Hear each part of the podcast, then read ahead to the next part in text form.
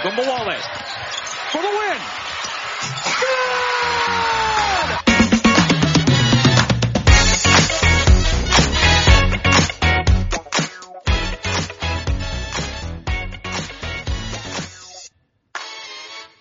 Hello and welcome to Locked On Women's Basketball. I'm your host Howard Megdal. Reminding you, you can follow us on Twitter at Locked On WBB. You can hear various people talking about women's basketball, whether it's Dave Ibrahim, the great Erica Ayala, Amy Audibert, almost every single day. So make sure you are rating, reviewing us, and most importantly, subscribing because there's been a lot going on in the world of women's basketball. That's for sure. Uh, Locked On Women's Basketball is brought to you by CBDMD. CBDMD gives you the support you need to make it through the day. CBD Freeze and Recover is an outstanding duo of topical products. Make sure that you get 25% off your next order at cbdmd.com just by saying promo code NBA at checkout. That's promo code NBA. And somebody who is extremely good at recovering, somebody who has managed to uh, do it all uh, throughout her career so far and has a chance to do that next is our guest today, and that is the great Erica McCall, latest addition to, I, I think latest addition, there haven't been any other Mystics additions since you, right, to the Washington Mystics? It's tough to keep track, right? Everything. It's, it's been a fun thing to see, and, and I guess by way of introduction, I want to talk about my experience of you first from afar and then up close. And this dates back to your time at Stanford, uh, where you were the epic two-way player, uh, the offense, defense, the person who did it all. And you can see that on TV to an extent. You know, I can see it, uh, staying up late, you know, you guys out in California, you start your games late for us on the East Coast, but there are people you stay up for to watch, and you were one of those players. But I I got to see you up close covering you at the Final Four, and you get to see the difference. You get to see what it means for somebody who doesn't take a play and somebody who plays for Tara and does it in that way. I'm wondering, did you come to Stanford that way, or is that something you learned at Stanford?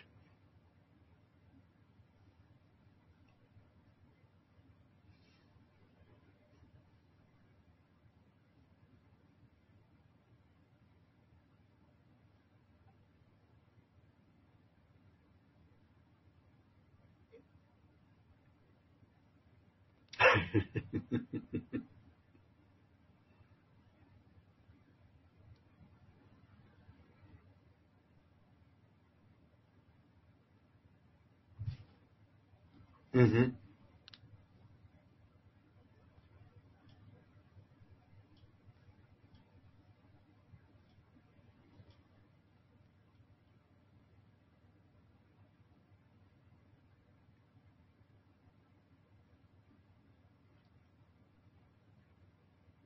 Now, when you talk about the way your game has translated to the pros, I think it's worth framing a couple of things. And one is, if you dive into the numbers, you have gotten better every single season. And it doesn't matter which number you use. If you go by, and, and forgive my, my statistical nerddom, but it's one of the ways I look, look at the game. I mean, I, I see it as your true shooting percentage keeps going up your steal percentage keeps going up, reflecting, you know, the ability to be able to get into passing lanes and do what is necessary. You know, you're playing with Minnesota last year for the bulk of it. I know Cheryl charts deflections, and I know that is a significant part of the game you do. You talk about timing block shots. You are not one of the big bigs in this league, but your block percentage is consistently A, going up, and B, among the very best. You were at 4.7% uh, in Indiana in 2019. My question for you is, how do you manage to separate your individual game and skills and improving those with the fact that A, your teams have team changed a couple of times here, but also the fact that you have to hone your game differently when you're playing here and when you're playing overseas.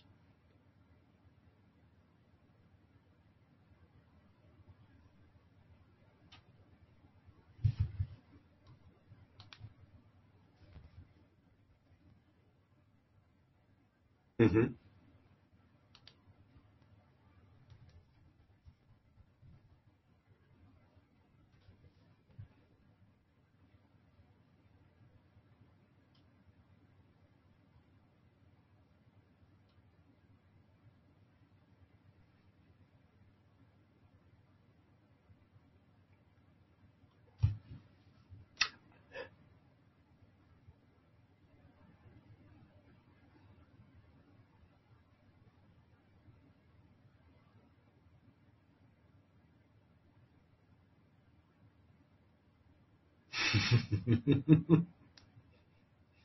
I mean, you're not really missing any shots overseas this year. I do just have to shout that out. You're, you're shooting 67.5% from the field. I, I, do you feel like you've reached another level offensively, even beyond where you were, let's say, at the end of the wubble this past summer?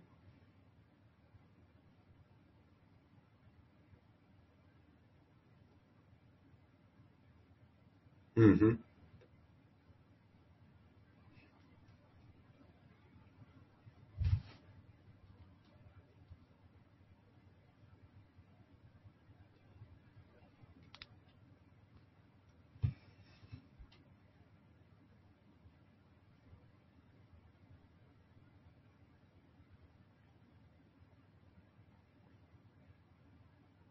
So let's talk about that comfort and translating it back. Now, you, and, and this is a quote from a piece you wrote for me, actually, uh, at High Post Hoops, which, which is a real badge of honor for me as far as I'm concerned. You wrote, I have dreamed of singing in front of thousands of people, which you did with Carrie Underwood, which is something not many people have experienced. But I also have dreamed of being a WNBA champion and an all-star. So as you looked into what was free agency in a new way for you this year, you know, in a new way for a lot of people this year, I'm wondering what were the ways in which you framed the way you thought about it and the way you were talking to teams? What were you looking to hear from teams who you were talking to?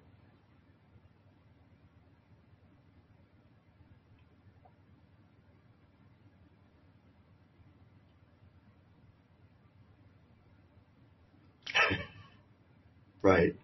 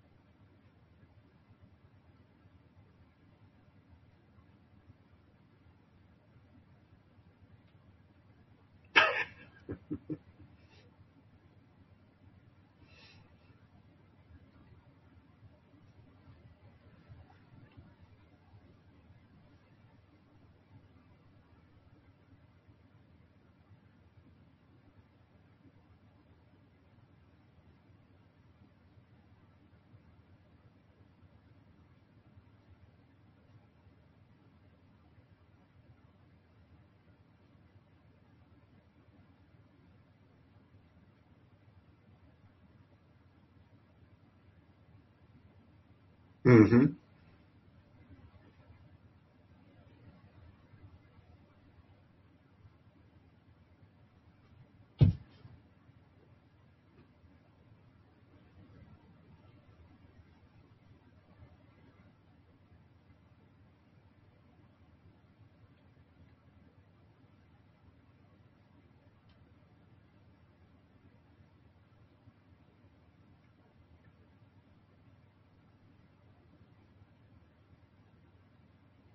Mm-hmm.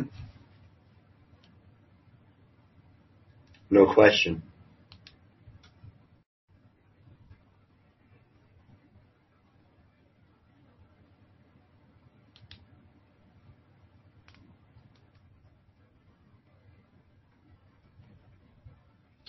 When your sister, DeWanna Bonner, went through free agency, did that help did that serve as a model in some ways? I know you guys are at different points in your careers, obviously, but was that a useful thing and did it in any way change the way you thought about all this?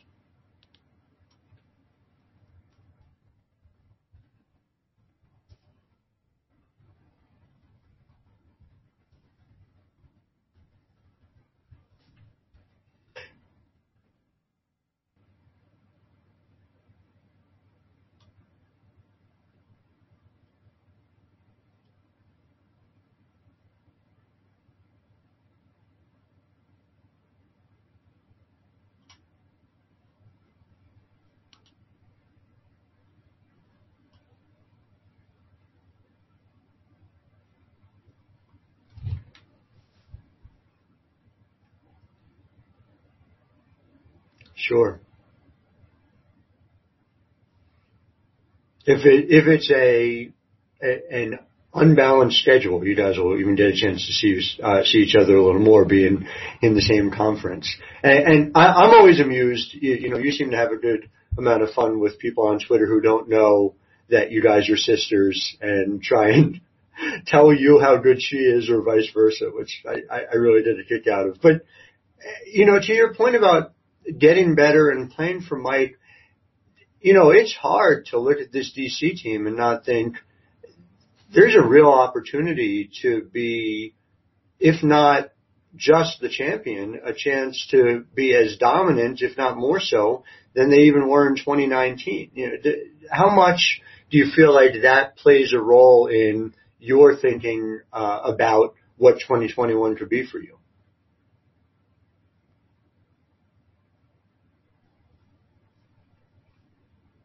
Mm-hmm.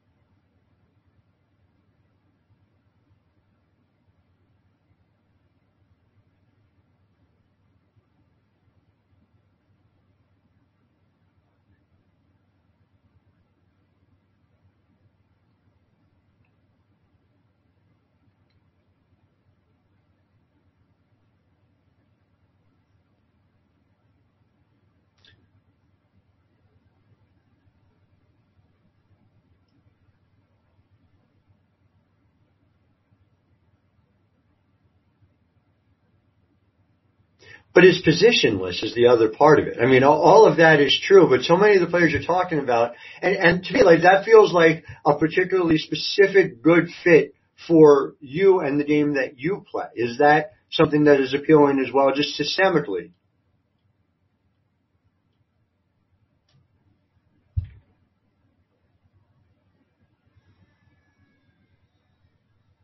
Mm-hmm.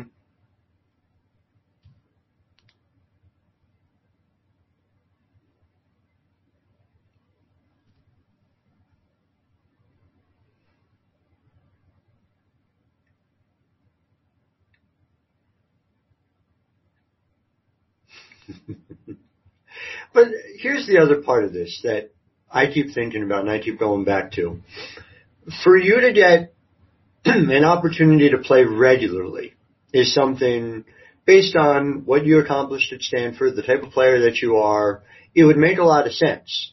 There are just so few opportunities in a league where there are 12 teams total.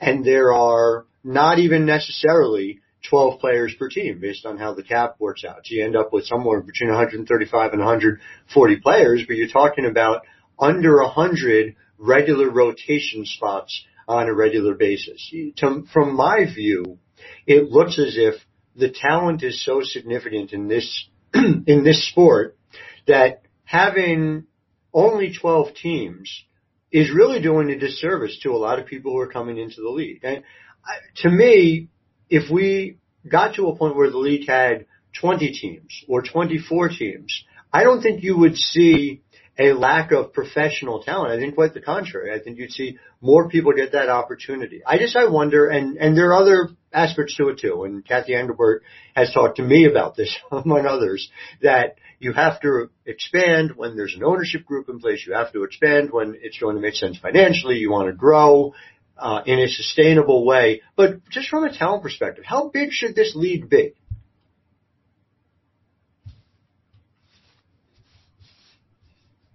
Mm-hmm.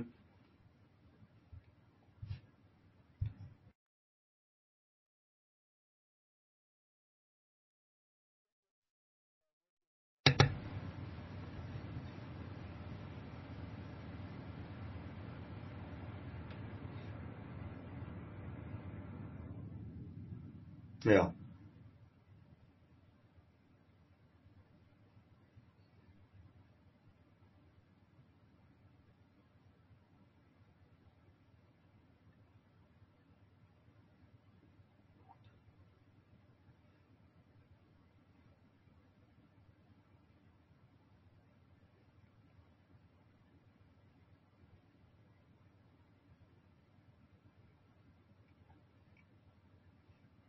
You you think you're making the argument that a player who can play the three four five can overcome COVID and hit sixty seven percent of her shots des, uh, deserves a regular opportunity? Yeah, I, I, I could see that. I, I it just it's so true though. I mean, it's in two ways, right? Players like you who deserve more of an opportunity to play regularly, and then there are players, and and you've seen. I know you've played with them. I know you you know that don't even get the chance to play professionally simply because they go into coaching because there's a, a limited number of roster spots here and going overseas is, as you know, a real challenge. And so we end up seeing, you know, there's this huge talent pipeline that keeps pumping faster and faster, but we're not getting to see as many of those players the way on the men's side. It's not just 15 per roster and 30, uh, 30 rosters in the NBA, but you've got an entire G League of almost an entire 30 more teams who can make a living doing it right here. It, it has to change. Yeah, four. All right, I'll accept four. We'll start with four, but yes, we need to. We need. We need full equality. We need to get to. Yeah. what? What? I'm one thousand percent there needs to be one in the Bay Area. We need that yesterday. I am with you. Even even though those games will also be played Pacific Standard Time and I'll have to stay up, I'm willing to sacrifice. I'm willing to make that make that that march. So when you talk about your role in this league, I, the thing that when your name comes up in conversations I have, it's always positively. There's always people have someone have something nice to say you know, Coach T and Cheryl and everyone along the way. The flip side of what we just talked about is when there's a short, a, a small number of roster spots, how much is building relationships important to building a career? And that, how significant uh, is that in your thinking as you've moved forward in this professional world?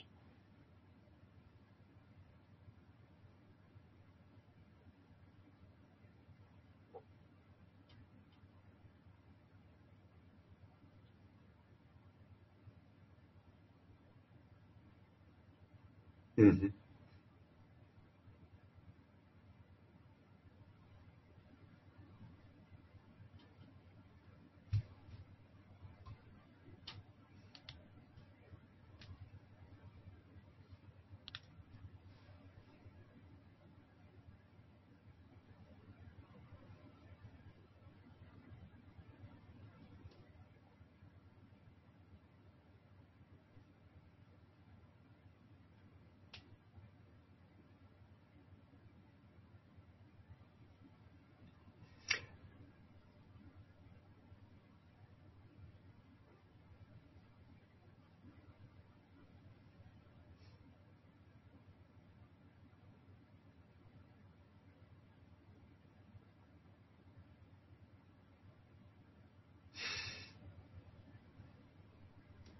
Who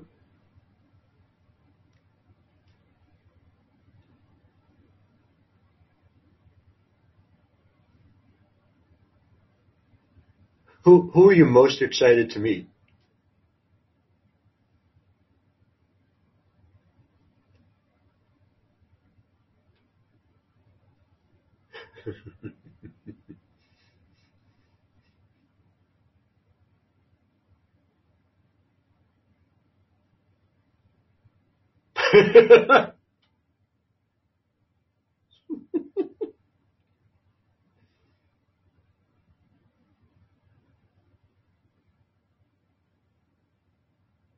hmm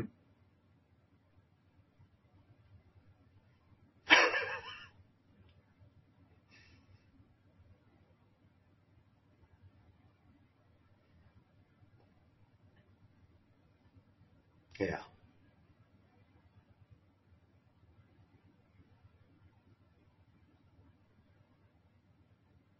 Yes.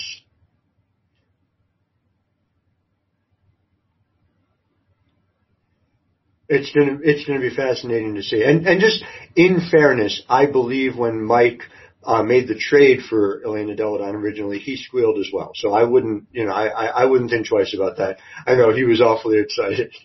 So let's talk about speaking of trades. There's been a remarkable amount of action, and I just kind of want to set the scene if I could uh, a little bit because I, I I've done this for uh, for a while now, and the thing I have worked hard on uh, and pushed in a lot of different areas is to encourage more and more reporting, whether that's uh, you know I work to put out salary uh, numbers on a regular basis, not because of any interest in invading privacy, but simply because you can't really cover what a team can do otherwise without having that context of what salaries are being paid to whom and what open slots are available. You, you know, all the basic things that we take for granted in MLB and in the NBA and, you know, in men's sports for a very long time. But then in addition to it, when these stories come out as, as breaking news, rather than waiting until there's a press release at the, you know, the very end of a process. It amplifies it over and over and over again. Uh, player X is talking to team Y, player X is talking to team Z. You're zeroing in on a decision. You know, when we think about that 4% number that gets thrown around, well, a lot of that 24 to 1 for men over women comes from you can have how many stories were there about Trevor Bauer before he signed with the Dodgers? You know, and so from that perspective, it struck me as a huge win, but I also would point out the following. There were players in the league who you could tell didn't like the fact that people were asking about them. People were asking after what they were doing. And, and there was a certain feeling of like, you know, well, what about my privacy? And so I guess I just wonder as a player, you, you and I have talked about this stuff, you know, off the air a million times. Like you get it.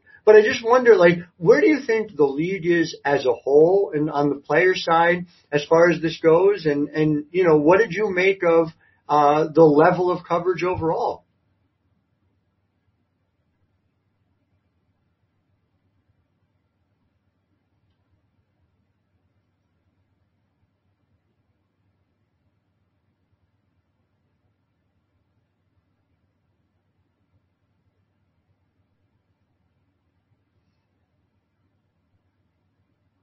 Mm-hmm.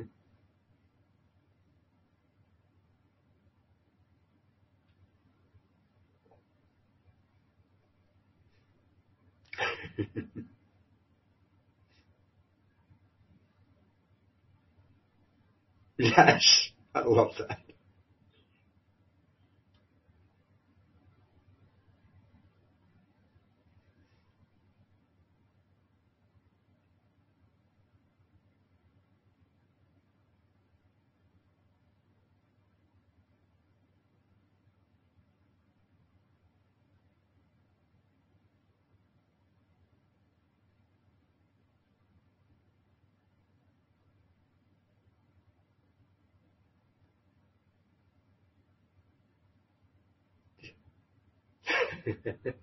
sure.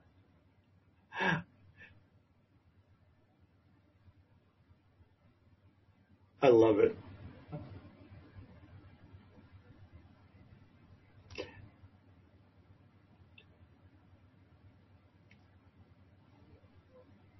Steph, Steph is one of my favorites too. And, and, and again, yeah, I, I mean, it does go back to that. Like, I, I haven't really slept in the past two weeks, but it's the best kind of not sleeping, you know, and just to be able to see this, be able to understand that the WNBA, and I can tell you from the media side, from established media outlets where I was trying to push and continue to try and push to do more, to do better, where I would hear, you know, well, the W isn't a full year 24-7, 365 enterprise. And that's why I started the next, um, you know, and High Post before it was because it very much is a 24-7, 365 enterprise and we're going to prove it every single day. And so to be able to see this, eh, you know, it matters because the attention on the lead drives revenue, and the more that revenue is driven, the more, I mean, you guys need to hit a revenue target in order to get a 50-50 revenue share uh, and and should. And so the more revenue that's driven to this lead, the faster that there is money that's poured into it, and the faster we bring about equality uh, that goes along with it. And it's an interesting thing for a for a media member because I I'm not I'm not here to be a booster, right? I'm not here to be public relations, but I am here because I believe in the mission and I believe that covering it the way men's sports is covered is the way that we bring about real social change. So it's, it's gratifying to hear you say it. I guess is what I'm trying to tell you. and I'm glad you're enjoying it as much as you are. I, I also, I, I also think just when it comes to 2021, you're going to have an opportunity, obviously, to play in front of uh, an often sold out arena. You're going to be in front of DC fans that really showed up in 2019. It's it's a different experience than obviously, um, you know, some of the time in Indiana, and then all of 2020 where you're not playing in front of fans. How much did you miss that here? I understand overseas is a different story, but how much did you miss that here in the United States, being able to do this in, you know, in, in, in your home country?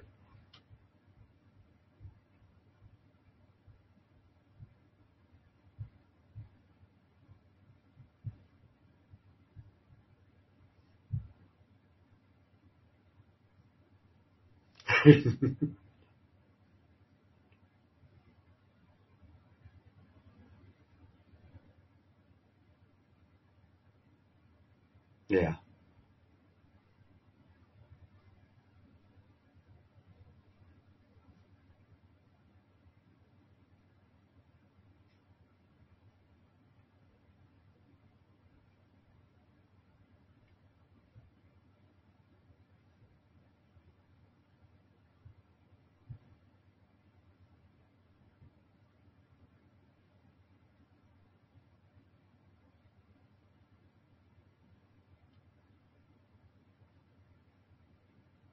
Mm-hmm.